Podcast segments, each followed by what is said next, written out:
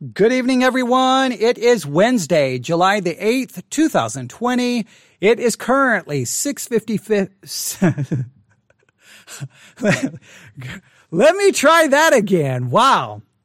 I'm off to a great start tonight. I'm off to an absolutely fabulous start. This is where I should say take two, but I'm live on the air. So good evening, everyone. Welcome. It is Wednesday, July the 8th, 2020. It is now 6.56 p.m. Central Time, and I'm coming to you live from Victory Baptist Church located here in Ovalo, Texas. And well, this is our Wednesday evening service. Yeah, due to COVID-19, I'm not I'm not standing in front of anyone. I'm not even actually standing behind my pulpit. I'm sitting at a table at the back of the sanctuary. And even though we cannot have church right now in a traditional, normal way, that doesn't mean we should stop, uh, you know, coming together at least, you know, virtually on the internet, we can still come together. We can still open our Bibles. We can still dig in and ask some tough questions and try to grow in our understanding of the Word of God and try to grow in our understanding of doctrine, theology, the history of the church, grow in our understanding of God. And we can, we can try to accomplish that even though we may have to do it in a little bit of a different way. And that is where we are tonight. Now, we've got a lot to talk about. All right.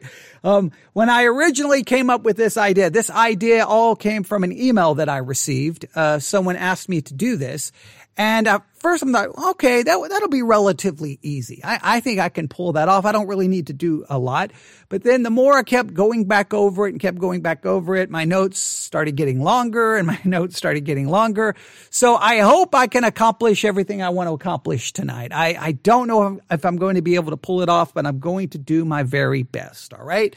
So look, we're going to start by considering a, a very important hermeneutical principle.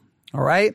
Something I really, really, really, really want you to think about because I think, um, this principle explains, I think this principle explains why so much of Christianity approaches scripture in a certain way. It's because of, it's because of their hermeneutical approach to the text. And, and we're going to kind of offer a different perspective. I think there's two different ways to approach uh, some scriptures. And I think that the way the majority of Christianity, the way they, it's kind of the default position and no one ever in the church raises their hand and go, wait a minute. If that's the default position and that's the way we should look at this, I've got like 50 questions because that doesn't seem to match reality in certain ways. And, but it's almost like you're trained to never raise your hand and ask that question because this is almost like if you're within Christianity, this is just the way you look at the text. And we're going to, we're going to kind of offer a, a, challenge to that. And, and the challenge should not be considered radical. Um, but it's going to be considered radical because of the way Christianity handles this. And you'll, you'll see what I mean by that. All right. Are you ready? Here we go. Here are some, uh, phrases I want you to write down. Number one, physical versus spiritual. Physical versus spiritual. When we read scripture, sometimes those scriptures seem to be indicating some kind of promise, some kind of, uh, giving us some kind of hope, some kind of promise. And there is a tendency that we will see some of these promises, see some of these things, and we will interpret them that this is promising something for my physical existence, something that will benefit me physically, something I will experience physically versus looking at some of those promises, looking at some of those texts and go, wait a minute. I think this is not referring to something physical. This is referring to a spiritual promise.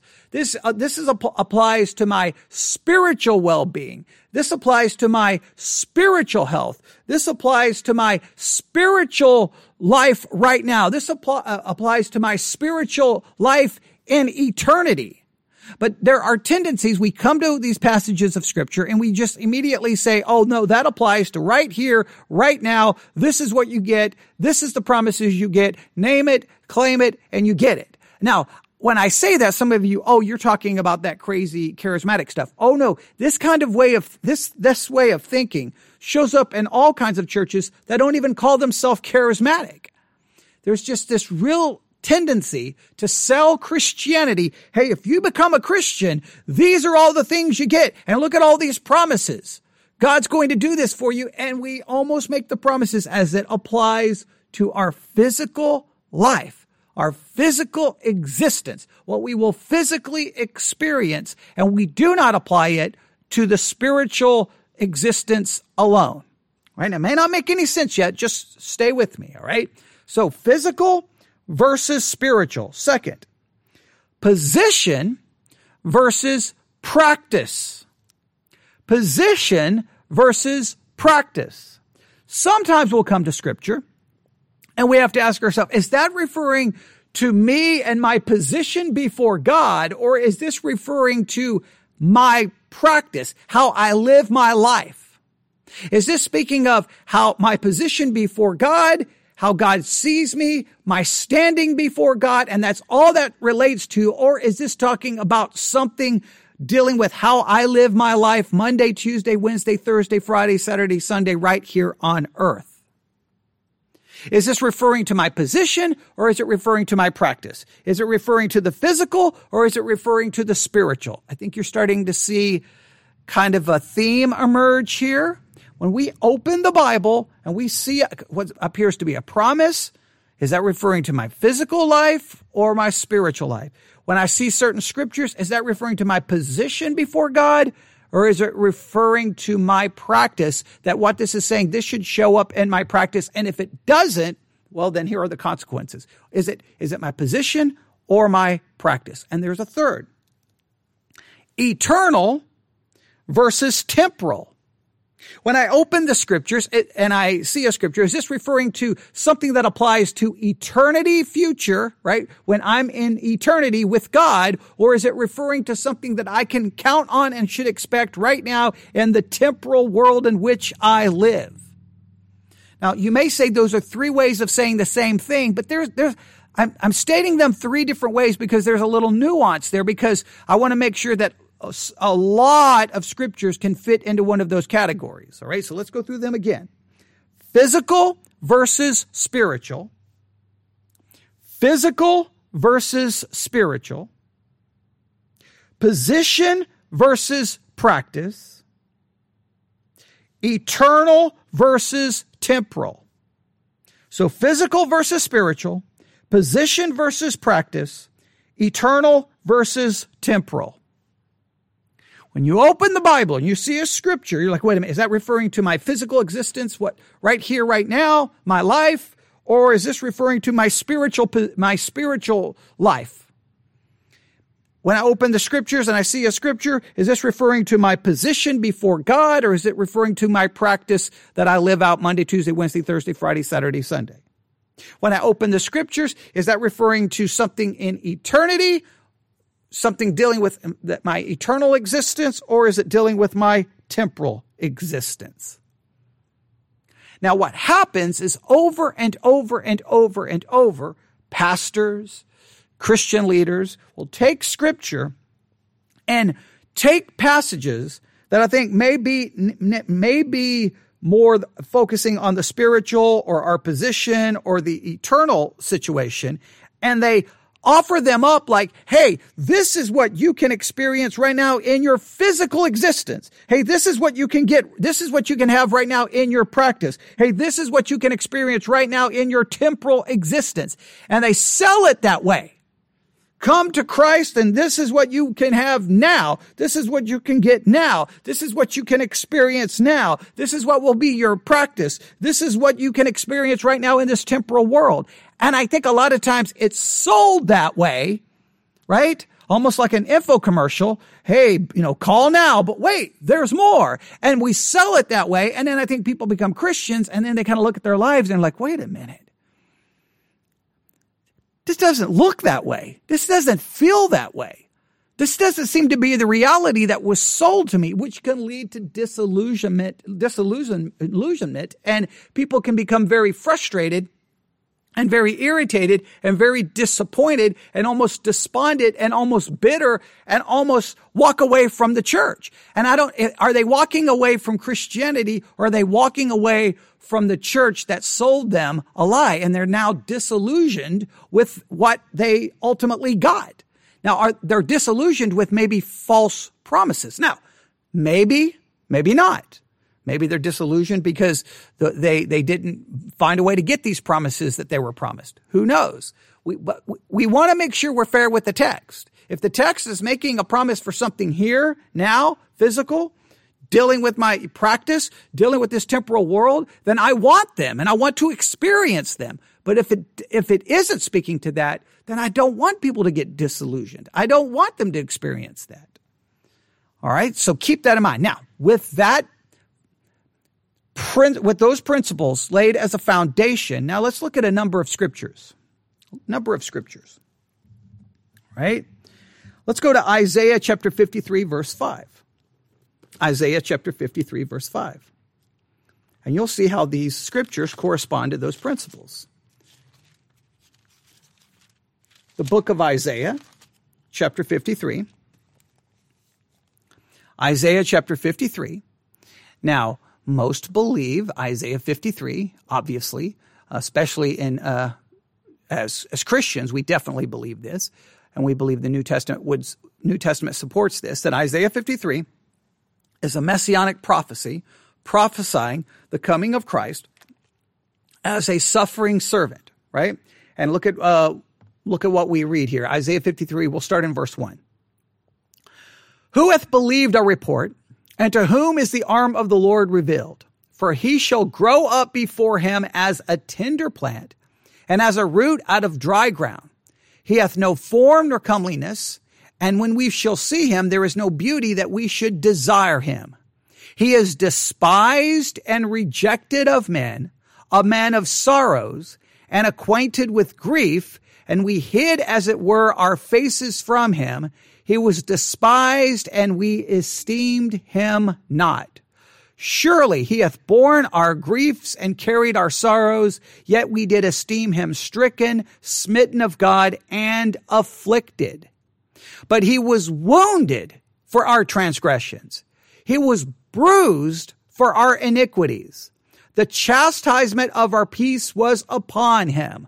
We believe this is showing us that Jesus Christ, the eternal Son of God, would come, the Messiah, the promised Messiah would come in, in human flesh, and he would suffer as a substitutionary sacrifice on our behalf. He would suffer. He would face the wrath of God. He would endure the wrath of God for us.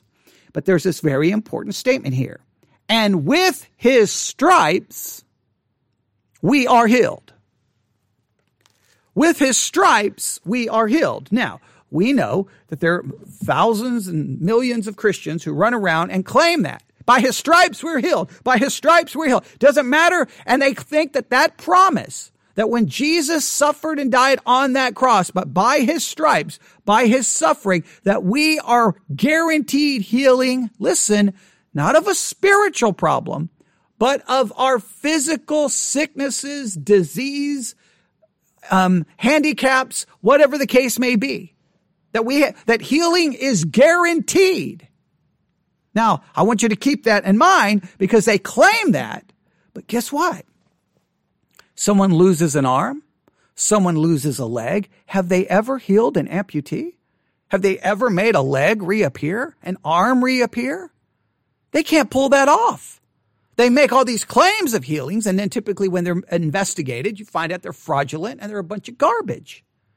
Now, if you have to create lies and hoaxes and, and, and, and, and try to do cover ups to get the idea that God heals, you should start asking yourself, maybe our interpretation here is not correct. Because if healing is guaranteed, it wouldn't be supernatural. It would be the natural. I wouldn't be, I wouldn't have a pair of glasses here in my hands, right?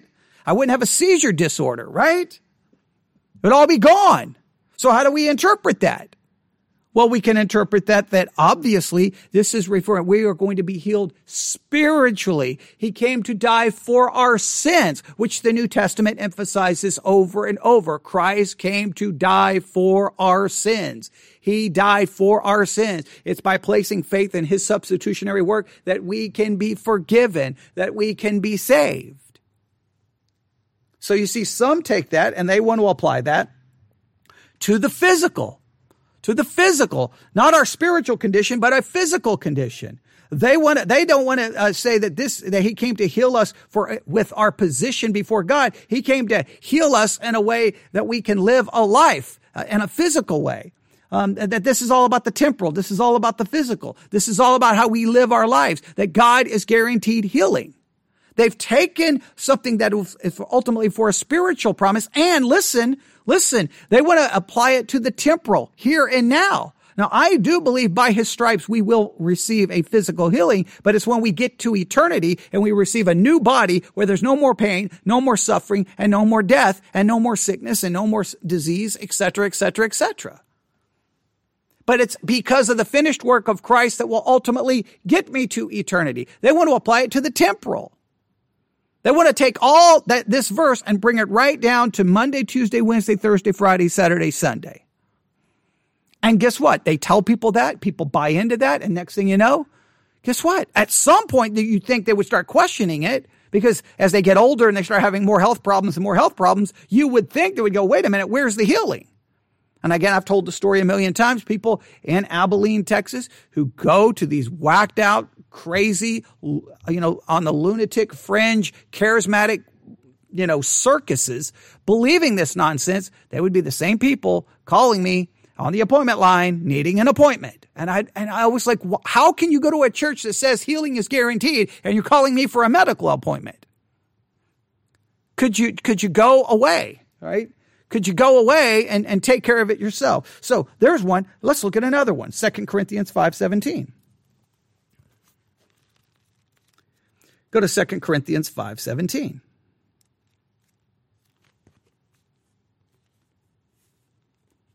Second Corinthians 5:17 reads like this, therefore, if any man be in Christ, he is a new creature. Old things are passed away. Behold, all things are become new.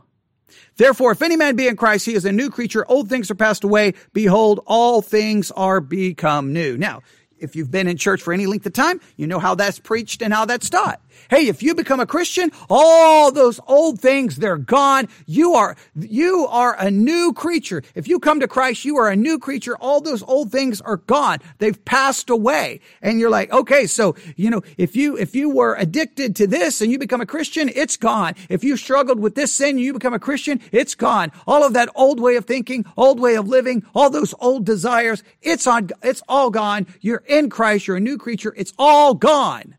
Well, then you become a Christian. You're like, man, alive. I still struggle with this and I struggle with this and I end up thinking this way and I lose my temper and I say words I shouldn't say and I think thoughts I shouldn't think and I struggle with this addiction or you struggle with this addiction or you end up doing this or you end up doing that and you start thinking, wait a minute. They told me that if anyone is in Christ, he's a new creature. Old things are passed away and all things have become new. Where is the new? Because how was it sold to you? it was sold to you that, that 2 Corinthians 5.17 is dealing with your physical existence. Right, right now that you're going to experience this in a physical way. You're not going to have those struggles. You're going to be completely different. You're going to com- be completely transformed. You're going to be, it's all going to be gone. In other words, if you, if you struggle with homosexuality and you become a Christian, boom, you're never going to struggle with homosexuality again. You magically become a heterosexual. Just boom, overnight. It just happens. And then when people, it, it, doesn't happen that way. And they're like, well, wait, I thought if anyone's in Christ, he's a new creature. Old things are passed away. Behold, all things become new. Well, what happened? Well, then you'll have some will say, well, that means you never got saved. You're like, well, wait, wait, wait, wait. So all, all of the old things went away from you as well? Or they'll say th- that this deals with your, uh, that not only that deals with the physical, it deals with the practice. You, in your practice, you should demonstrate that you're a new creature in Christ and old things have passed away. We should be able to see everything is new. Or they will say this refers to the temporal, not nothing dealing with eternity. Now, or you could come along, okay, and we could argue a different way of interpreting that. Right? That what this is saying that if anyone is in Christ, he's a new creature. Old things are passed away. And this is referring to his spiritual state, his position before God. And now as a Christian, when someone becomes a Christian, I view them, I treat them, I see them as a new creature because in their position before God, because they've placed their faith in Christ, his righteousness is accredited to their account. I see them as completely forgiven. I see them as holy. It doesn't mean that they're that way in their practice. Doesn't mean that they're that way in their everyday life and their physical existence. No, this is their position and their state spiritually. And that's how I treat them. And that's how I see them. That's a radically different approach to that verse. And if you try to offer that interpretation to most Christians, they're going to look at you like you're crazy. But then here's the thing. They will look at you like you're crazy. And then you look at the Christianity and you're like, wait a minute. Why do we have so many divorces? Why do we have so many problems in our family? Why do we have so many? Why do we have uh, so many Christian men struggling with porn addiction? Why do we have this problem? Why do we have so many Christian teenagers struggling with uh, premarital sex? Why do we have all these issues? I don't get it. You're all in Christ. You're a new creature. Old things are passed away. Behold, all things become new. You should never have another problem again. So do you become new for like five minutes and then the newness wears off and you go back to the old you? Or does the old you still, because some Christians will, will quote 2 Corinthians 5.17 while still preaching that you still have an old nature. Well, if I have an old nature, then the old is not gone. the old is still there. So how do you interpret that? I think you have to interpret 2 Corinthians 5:17. It's speaking about our spiritual state. It's speaking about our position. And we have to see, and, and that's the way we treat people and see people. All right. So those are two that really establish it. Now what I want to do is I want to go to Romans chapter eight because there are three verses in Romans chapter eight where I think these, these principles have to possibly come into play. And I'm going to read the three verses to you. All right. Let's go to Romans chapter eight. Now I know at some point we'll get to Romans chapter eight and we'll cover this entire chapter verse by verse. That's a long time away. But let's see, um, let's see how far we can get here. Romans chapter 8, let's look at three verses. First one, Romans chapter 8, verse 28. Romans chapter 8, verse 28. And we know that all things work together for good to them that love God, to them who are the called according to his purpose.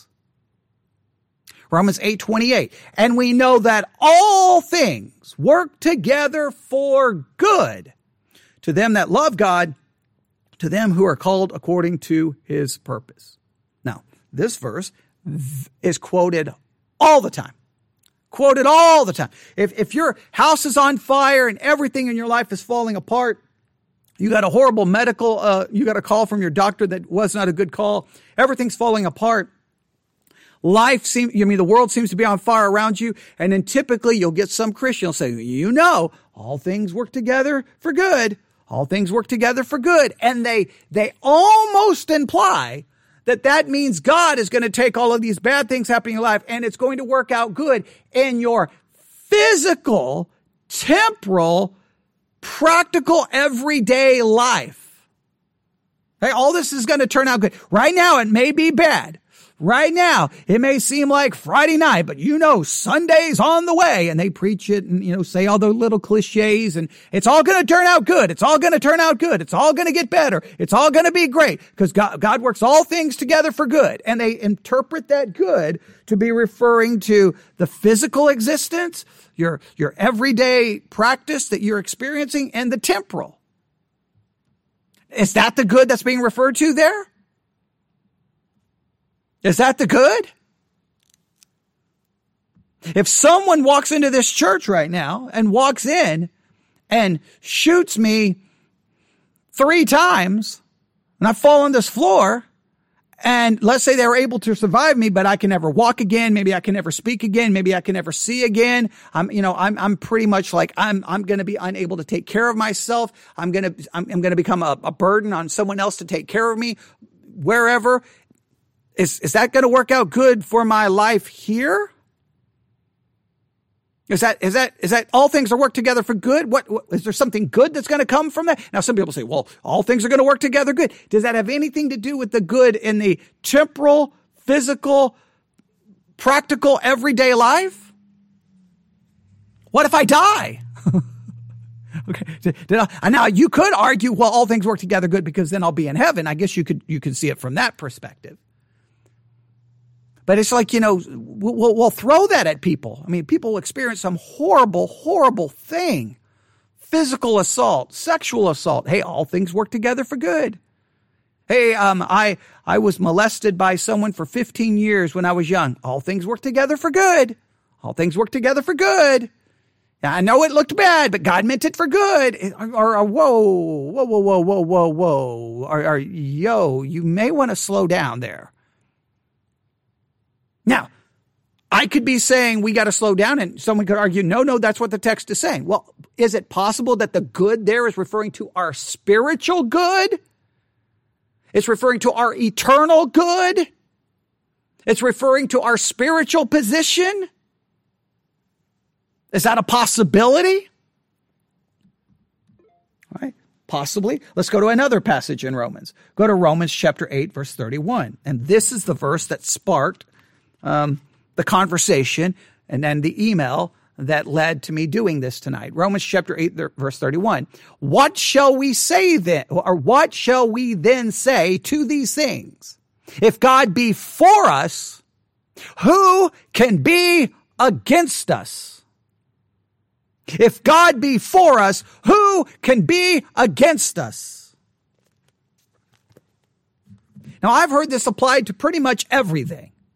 Doesn't matter what's happening. Hey, if God is for you, you know, who can be against you? So don't worry about, oh, you got that call about that disease. Don't worry. If God is for you, that disease can't be against you. Hey, don't worry about COVID-19. If God is for us, who can be against us? So don't worry about social distancing, wearing masks, wash your hands. In fact, go around and lick doorknobs that people with COVID-19 touch because it can't hurt you. Right? I've heard it, I've heard it preached so many different ways. Now, sometimes it's weird because on one hand, we'll say, Hey, you don't need to worry about that because if God is for us, who can be against us? And then we'll turn around in five seconds later and say, but wait, wait, wait, wait, wait, wait, wait, wait, wait. I need four guns in case someone breaks into my house. I need armed security guards at my church. Wait, wait, if God is for us, who can be against us? Now, if God is for us, who can, who can be against us in what way? In a physical way? In a practical way? In a temporal way? Or if God is for me, who can be against me spiritually? Who can be against me as, as far as my position before God is concerned? Who can be against me as far as where I'm going for eternity? Is that what it's referring to? Or do we see it in a temporal, physical, practical way? These are very important hermeneutical principles. And the church always sells it in a way that even if they don't tr- mean it that way, they give the impression that, it, especially if you've, if, if when you were a young Christian, remember how you heard some of these things and how you probably told other people about them and how you probably claimed them. And probably at some point in your life, you realize, mm, I don't know about all of this. I don't know about all of this. All right, let's go to one more. Romans chapter 8, verse 37. Romans chapter 8, verse 37. Nay, in all these things we are more than conquerors through him that loved us. We're more than conquerors. Okay, we're more than conquerors. What does that mean? Can you conquer all sin? Well, no, no, no, no, you can't do that. Okay, well then are you more than a conqueror if you can't even conquer all sin? Can you uh, conquer all bad thoughts? Can you conquer all bad desires? Can you conquer all bad personality traits? Can, can, what can you conquer? I'm more than a conqueror. Uh, what am I conquering? Is this speaking of conquering things in a physical and my physical reality, my physical existence? Is this about conquering things in my practical everyday existence? Is this about conquering things in the temporal or am I more than conquerors it, spiritually speaking, and my position and my eh, security e- eternally. But it's so funny. I've heard it. We're more than conquerors. We're more than conquerors. We're more than conquerors. And then you're like, but you keep sinning. we keep messing up. Christian marriages keep falling apart. Churches keep splitting. Christians keep falling into sin. Christian teenagers keep ended up in, you know, premarital sex. People keep getting addicted to pornography. We're more than conquerors. We're more than conquerors. It's like we, we keep telling ourselves these things, even when everything around you screams, uh, you don't look so much like a conqueror to me. And if God is for you, if nothing can be against you, you seem like to have a lot of things against you. All things work together for good. Man, may, are you sure? Cause your, your child got hit by a drunk driver and is dead. They didn't even get to see their, you know, sweet 16 birthday. Worked out great for them. Hey, some, somebody just walked into a school and shot up a bunch of kids. Hey, all things work together for good. I mean, those families lost their kids, but hey, all things work together for good. Oh, well, some, you know, terrorists flew some airplanes into some buildings and killed thousands of people. Oh, well, all things work together for good. Hey, we got a, we got a pandemic spreading around the world and thousands of people are dying. Oh, well, all things work together for, it's like we just throw it out there and we, without any thought, like, what does that really mean? So how should we interpret these passages? All right. Now, that lays down the foundation, lays down the principle. Now, so that lays the foundation. That, that gives you the foundation. Or let's do it this way. That gives you the principle and that gives you some examples and how this princ- these principles may apply. And you've got groups who will apply, apply these verses in different ways. Sometimes we start having an argument with people. This is what you're literally fighting over. Should I be looking at it from a hermeneutical perspective? Should I be looking at this verse as speaking to physical or spiritual? Should I be looking at this verse as referring to position or practice? Or should I be looking at this verse referring to eternal or the temporal? The, you've got to establish that first. Now, that gives you the principle, that gives you some examples. Now, here's what we're going to do. The other night, um, I was taking one of my virtual road trips to one of the most influential churches in the United States of America. I've been doing this. I've been doing a lot of these late at night. And uh, we ended up in Albuquerque, New Mexico. All right. We ended up, and I'm not going to go through all the churches we've visited so far in all of these messages. We ended up at Calvary Chapel of Albuquerque, New Mexico. Pastor Skip Heitzig they have an average weekly attendance of 16,830 people. Now, Calvary Chapel of Albuquerque, I've had a lot of different, um, a lot of different connections with it in a lot of different ways. Um, I discovered uh, Calvary uh, Calvary Chapel in Albuquerque in the 1990s because of the satellite system Sky Angel. They uh, broadcast their Saturday night service live, and I always was fascinated by that because I always wanted my church to have a Saturday night service because I was like, man, that'd be cool. We could all get together and study the Bible on Saturday and on Sunday. And it was always cool to see his church packed with thousands and thousands, and they were typically young people. Uh, young people, college age students, high school students, you know, thousands of them packed in to hear a sermon on a Saturday night. And I was always like, that is so cool. Um, and compared to what else was on Christian television at Calvary Chapel, uh, uh Albuquerque, uh, Pastor Skip Heitzig, he at least opened the Bible and preached the Bible, and typically in some form of a verse by verse, working through books. Now, I didn't always agree with the theology, but compared to the rest of things on Christian television, it was a breath of fresh air. And when we've been visiting these churches in our virtual road trip, listening to the sermons preached at these uh, churches, uh, one of the things that uh, I, I, stated is that this church would be a breath of fresh air compared to many of the others. And it was in a lot of ways. Now, and I could talk some other ways uh, I've had connection with that church, but I won't get into all of those. All right.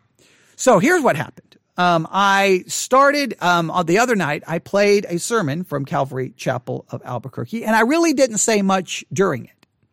But by the time the church, the sermon was over, I stated something that I have stated a million times. There are a lot of churches And the issue with those churches is not what they say. It's what they will never say. They will take a scripture and never stop to go, well, wait a minute. This scripture brings up five different problems. This scripture raises this problem and this problem. And wait, if we interpret this scripture this way, well, then what about all the things happening in, in our life? They, they don't, they're not willing to raise the difficult questions. They just give you the standard, you know, here's the verse and, and make it encouraging and never stop to go, wait a minute, people. If we understand that verse this way, well, then why does this happen? And why does this happen? And what about this? And what about that? Because that makes people uncomfortable. And that gets you accused of you're questioning the word of God. No, you're trying to be honest and think it through. So by the time I got done listening to him, I was like, here we go. There, this, the verse that he dealt with should have raised 20 problems and he made it sound like that there wasn't a problem. And it's not that he necessarily said anything wrong. It's what he never said. So here's what we're going to do. We're going to go back and listen to part of that sermon because it deals with one of those popular verses in Romans chapter 8. And we're going to, eh, but see, you, you've already been given a hermeneutical principle now. You've already been given a hermeneutical principle. Now you got to figure out how to apply this principle and which way does it go. He's going to give you his way of handling it. And you'll have to listen because there's some things that he, he almost infers it one way, right? It's almost, he, he may not be explicit, but he's inferring at times certain, certain understanding that I think goes well beyond the text in certain cases. He, he doesn't seem to, to try to want to answer some of the difficult questions. And this is the problem with so many churches. Again, it's not what they say. It's what they will never say in a million years. It's what they will never say on Christian radio. And it's what I've learned you're never supposed to say because the minute you do that, you get accused of being a heretic or being a liberal or you, or a Bible denier or you hate God. And it's like, no, I'm just trying to be honest with the text, which is what I thought we were supposed to do. Right. But you, you can't do that. So we're going to listen to some of this. If you heard, if you heard it uh, last time when we, when we went, visited this church, I apologize. No, actually I don't. Sometimes listening to something more than once really gives us the ability to dig in. So we're going to dig in. I don't know how far we're going to get because I spent 30 minutes laying down 35 minutes laying down that principle, laying down that that idea, but that that, those concepts I gave you are critical, all right? So let's see. He's going to be in Romans chapter 8. Let's see what he says. We're probably going to interrupt a lot here. Let's see how it goes. Members of Victory Baptist Church in the chat, start asking any questions, any thoughts. You can uh, offer anything you need to. All right, here we go. Um, let's jump in. How do you and I respond to spiritual truth? That's a good question. How do you and I respond to spiritual truth? Obviously, God wants a reaction. Obviously, He wants a positive reaction. Um, we should at least apply it to our lives. The truth should be worn by the believer, should make a difference in the way we live. Many people read and study God's Word, but they don't apply it to their lives. Today on Connect with Skip Heitzig, Skip reveals how you can demonstrate the right response to biblical truth in your life. But before we begin, here's a great resource that will help the kids in your life. Now let's stop right there. Hey, I agree. It's important to respond to spiritual truth in a correct way. But here's the thing. If you're going to apply spiritual truth to your life, you've got to first ask, does it apply to my physical life, to my temporal existence, to my practical everyday life, or do I apply this to my position before God, my spiritual life, my eternal home? If you're going to apply it, you have to apply it correctly right? Just like when we uh, see promises in the Bible, we have to determine if those promises are for us. They may be not applicable. And if it's not applicable, then we don't apply them to us. We have to find out if a passage is simply prescribing what we are to do or simply describing what happened. Like, it's not like just grab the Bible and apply it to your life. It's not that simple. And that's so much modern day Christianity. And if you, if you come at it in any criticism then people are like, I don't know what's going on in that church. That's a bunch of garbage. Yeah, you just go and play church, living in, in, in, you can put it this way. You can have a Christianity based in reality, or you can have a Disney version of Christianity that ignores reality, denies reality, and you can pretend that you're fantasy world is real, but everyone looking at you knows that it's a bunch of garbage because it doesn't work that way. And everybody can see that it doesn't work that way. All right. Now he's going to tell you about a wonderful research, uh, a wonderful resource that is there to design to keep young people in the Bible. And I bet you the church is going to give it away for free. What do you bet? What do you bet? Let's see. Engage God's Word like never before. The most recent State of the Bible survey revealed that only 9% of millennials read the Bible on a daily basis. The most skeptical generation on record is also uninformed about the Word of God. Small wonder there's such lifestyle confusion. What about your own children or your grandchildren? How can you pass on your faith to a younger generation so they don't become a statistic and skeptic? We want to help you encourage a young person in your life to get excited about God's Word and all He has for them. Soaring Through the Bible by Skip Heitzig gives kids and tweens an overview of the entire Bible in an exciting travel guide format that includes fun illustrations and fascinating facts to keep them engaged. We'll send you your copy of this made for kids resource when you give a generous donation of $35 or more to help keep these Bible based teachings on the air, connecting more people like you to God's Word. Hey, we are so worried about this young generation not knowing the Bible. I mean, we are so worried about it that we want to help you. We want to help you help your young people get engaged in the Bible, and we want to help you for the low, low, low cost of $35. $35. We're here to help you because we want those young people to be engaged for a low price of $35. Yeah, that's uh, and it's and I'm not I'm not just criticizing him. Every ministry on planet Earth pretty much does this. Hey, this resource, we've created this resource that will help you in your spiritual life. It will save your marriage. It will help your prodigal son. It will, it will fix this. It will fix it. And we, we so desperately want to help you. And for a low, low donation of $57, we will send it to you. Well, then how much do you really want to help? Right? And, and, and just remember how many people attend his church on a weekly basis. Just remember, um, 16,830 people attend his church on a weekly basis. 16,830. Think they should be able to give a couple of copies away, a couple of hundred away, a couple of thousand away, maybe. I mean, Skip Heitzig wrote the book. It's his book. The only thing they have to do is the cost of, of, of, well, I mean, you could just put it out digitally, right? A free download and a PDF format. Oh, could, I mean, you, you could do that, right? He could type out the book and then put it in a PDF format and then make it available for free online. Wow. That's a crazy idea. But, uh, but you know, can't do that. Can't do that. Call now to give and then receive your copy of Soaring Through the Bible, 800 922 1888. Or give online securely at connectwithskip.com slash offer. Okay, we're in Romans chapter 8 today as we get into the teaching with Skip Heitzig. How many of you did not like to take tests when you were in school? Raise your hands. Yes, yes, most of us. I love y'all. But but now wait, how many of you actually did like to take tests? Raise your hand. Yeah, there's a few of you like that. I'm trying to love you really hard. Wow.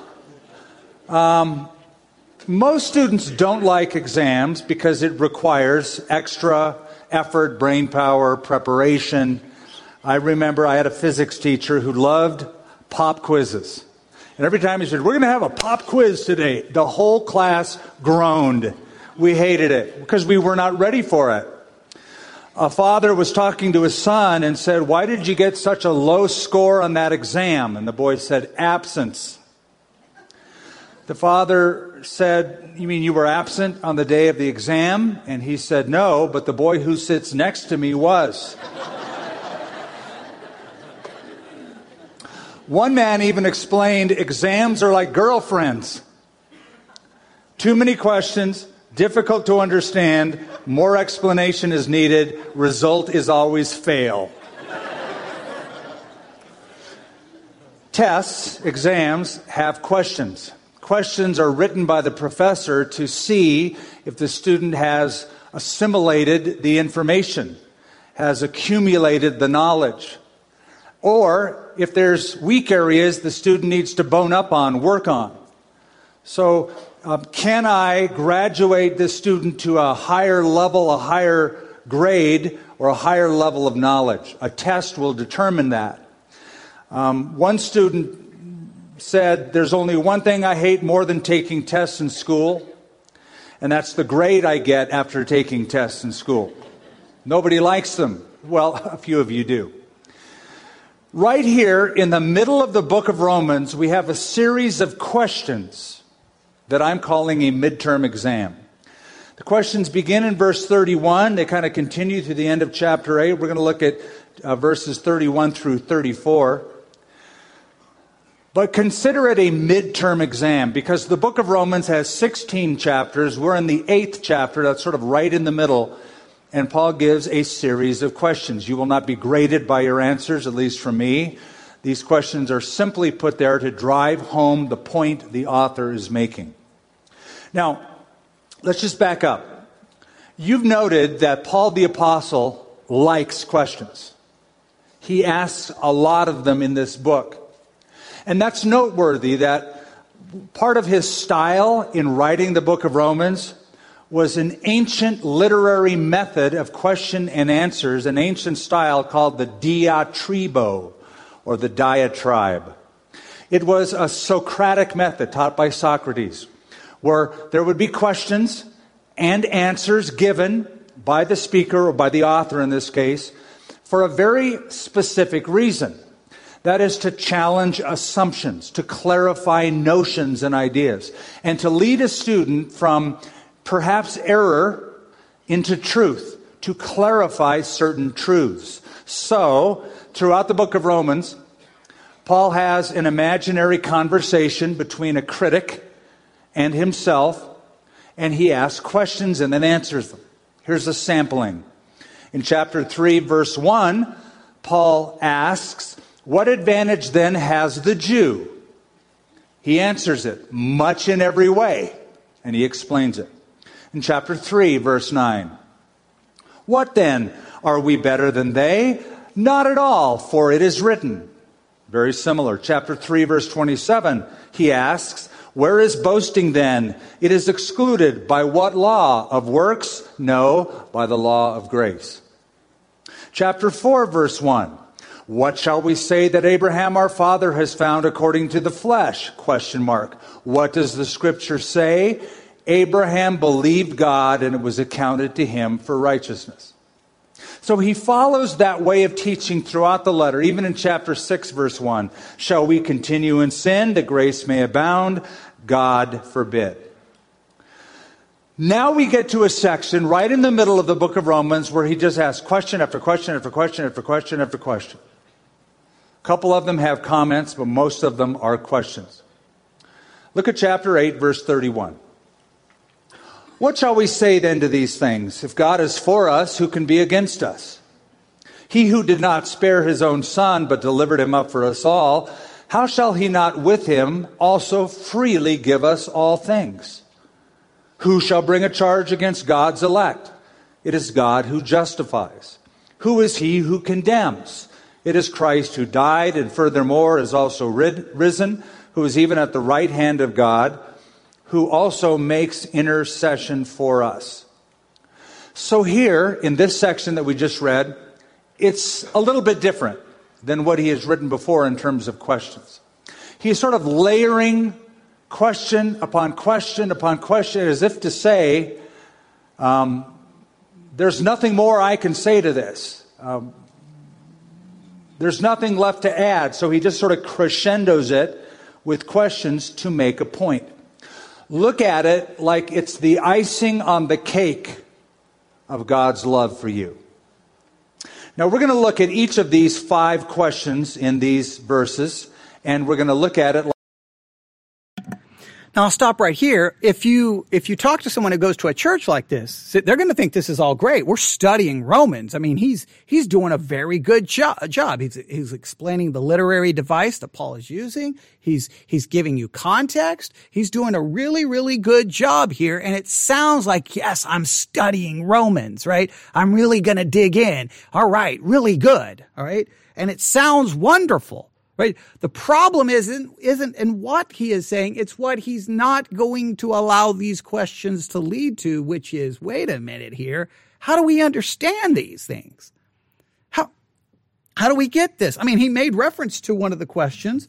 And I think if you paid attention, you, you've got it. Um, verse 32 he that spared not his own son but delivered uh, him up for us all how shall he not with him also freely give us all things now Okay, let's go back to the principle. All things. He's going to, is he not going to give us all things? He gave us his son. Is he not going to give us all things? All things what?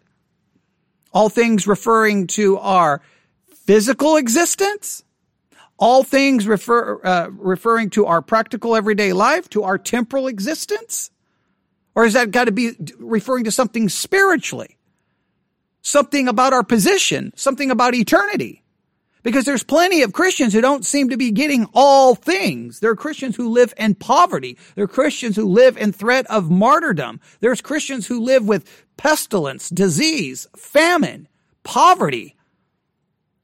So what do you mean he's going to give us all things? Don't we need to at least try to understand that and ask some questions? I would say yes. So just right there tells you we need to, those principles I've given you come into play right here big time. All right, now let's see what he's going to do here. The verse that he's going to focus on is verse 31. Let's just see what he infers here. Uh, here we go. Like a midterm exam, we're going to answer these five questions. The first question is a question of reaction. Reaction. Look at verse 31, just the first part. What then shall we say to these things? Stop there. That's the first question. What then shall we say to these things? So, the very first question Paul asks is a question that should cause a reaction. He's wondering, what is your response to the truth so far? But it makes us ask a question. When he asks this question, we ask this question. He says, What shall we say to these things? We go, What things you talking about? And that's really, really good. And that's good Bible teaching. And this is what makes this so frustrating because right here, you, I mean, I'm a, this is good stuff. This is good stuff. He's, he speaks very well. He's, he's doing a very good job. This sounds so good. It sounds like you're studying Romans. Now, I would stop us right here and ask an important question because this is going to be critical to where we're headed. When, when it says these things, and I'll just kind of give you, uh, uh, you basically got two ways to go. Uh, what should we say to these things? Either number one refers to everything that's been said and the entire letter up to this point. Chapter one, chapter two, chapter three, chapter four, chapter five, chapter six, chapter seven. Others argue, no, no, no, no. What shall we say to these things is referring to the things just spoken in the verses before this, in the immediate context. Those are your two options. But let me ask you, if we look at the whole book of Romans, especially everything leading up to, to chapter 8, over and over and over, I think we can say the theme of the book of Romans has been salvation, justification. How can we be right before a holy God? How are we made righteous? How can we be declared righteous? How can we be justified? Well, how do we live out our Christian life with, with sin and, and our struggle with sin? It's about our spiritual existence, our spiritual living out our life. There, there, the emphasis is so much on position, so much on the spiritual, so much on being made ready for eternity. That has been the emphasis Keep that in mind because I think that needs to be emphasized if we're going to deal with some of these verses in Romans chapter 8. Because again, hey, he gave us his own son. He's going to, with that, he's going to give us all things, all things pertaining to what? Well, the book's emphasis has been on my spiritual standing before God. Right? That's why Paul uh, later in Ephesians says we've been blessed with all spiritual blessings. Yeah, spiritual blessings all things? Are you f- referring to I'm going to have everything here? Like these are the questions you have to ask. But I think the theme of the book is very, very, very, very important here. All right. Let's see where else he goes. So let me try to answer that. Number one, maybe he means all the things I've written about so far in eight chapters, the whole book of Romans. So the whole book of Romans so far is about the wrath of God, that it's eclipsed by the grace of God. So the first few chapters, we're under the judgment of God. Every human being faces that, but God, in His grace, sent Jesus and justifies people based on faith. He could mean that, all of the eight chapters. Number two, when he says, What shall we say to these things? These things could simply be the truths that he has written about in the eighth chapter alone. And what are those truths? Well, there's no condemnation to those who are in Christ. We are adopted children of God. We are indwelt by the Holy Spirit, so we have a new power to live a new life. And we have promised glory beside. Or, third possibility, he could mean just the things I wrote about in the paragraph before this. What shall we say to these things? Things like, all things work together for good to those who are in Christ Jesus. Um, that he foreknew you, that he predestined you, that he called you, that he justified you, and that one day he will glorify you. Either way, take your pick of those truths. From that paragraph to the whole chapter to the whole book, here's the question What shall we say to these things? What do you say to that? Yeah, how about thank you, Jesus, hallelujah, or at least wow? It should evoke some response. These things should evoke the deepest gratitude, the deepest humility, and the deepest appreciation. The fact that he asked this question, the first question in the midterm exam, is this principle How do you and I respond to spiritual truth? That's a good question. How do you and I respond to spiritual truth? Obviously, God wants a reaction.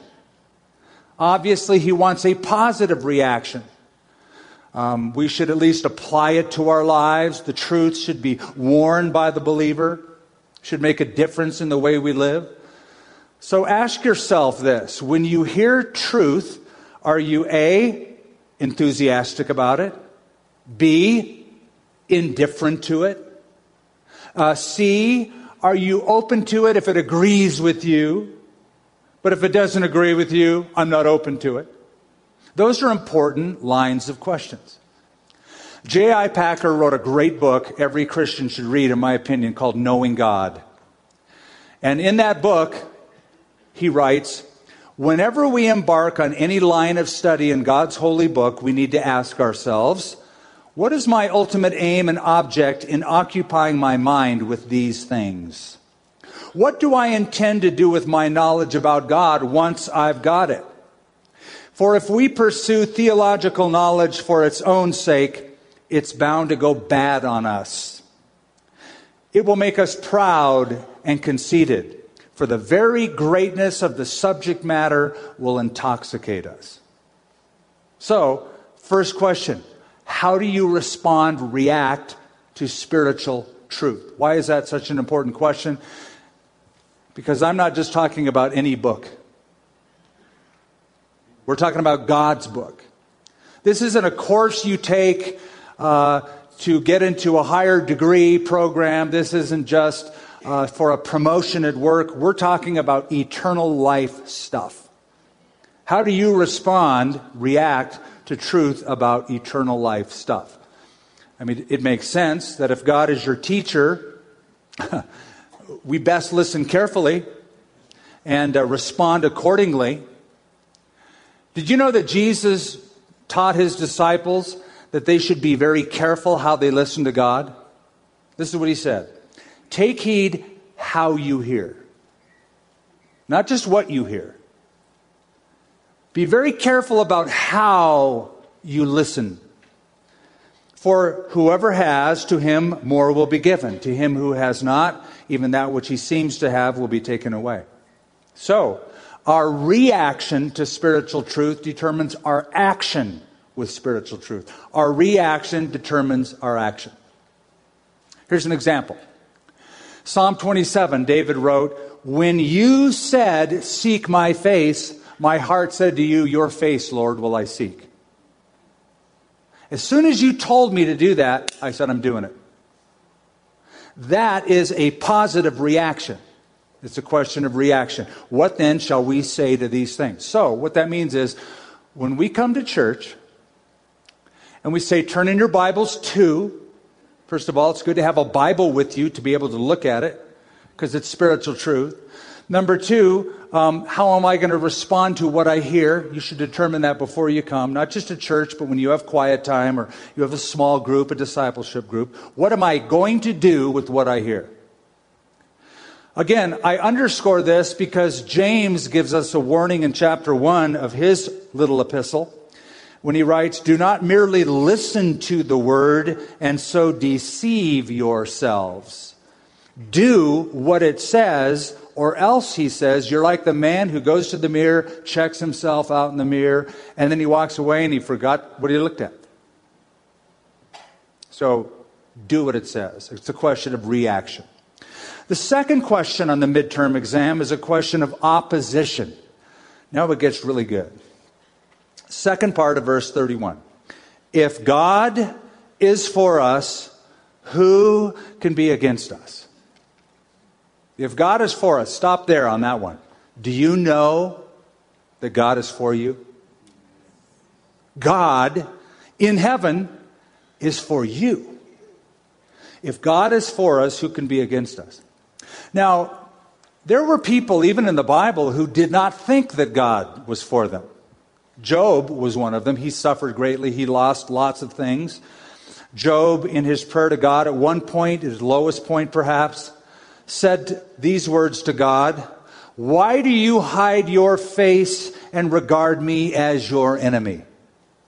There's a guy who does not think God is for him at that moment.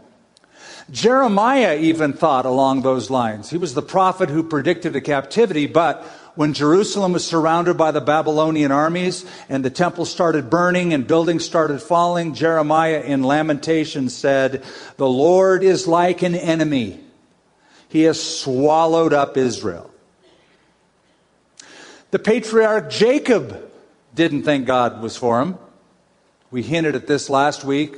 It was Jacob who said, All things are against me. And they may have been.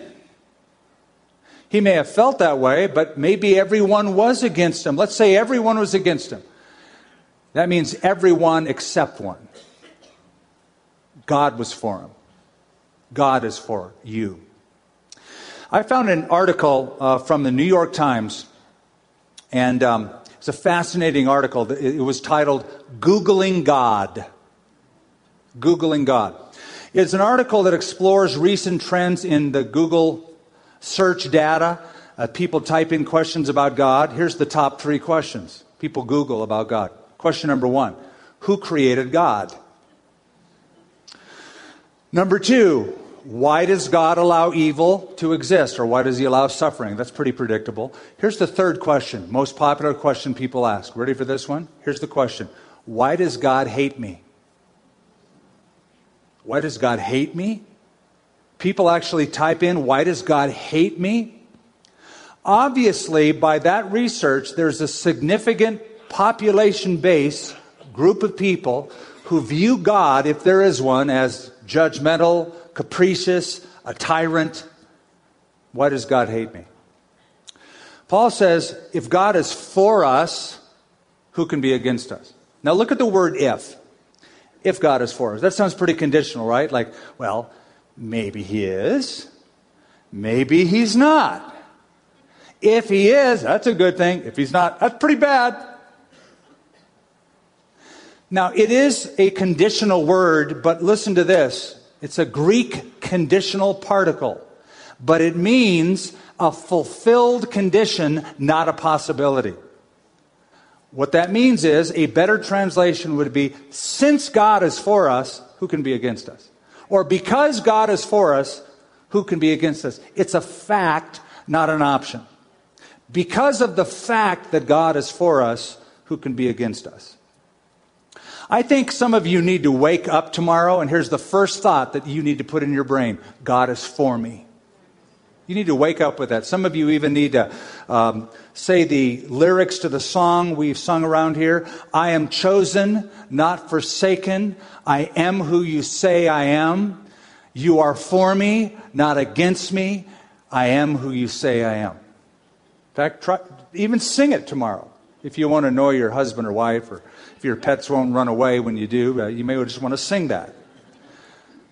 But here's the deal. If God is willing to put the gavel down and say, there is therefore now no condemnation to those who are in Christ Jesus, God is for you.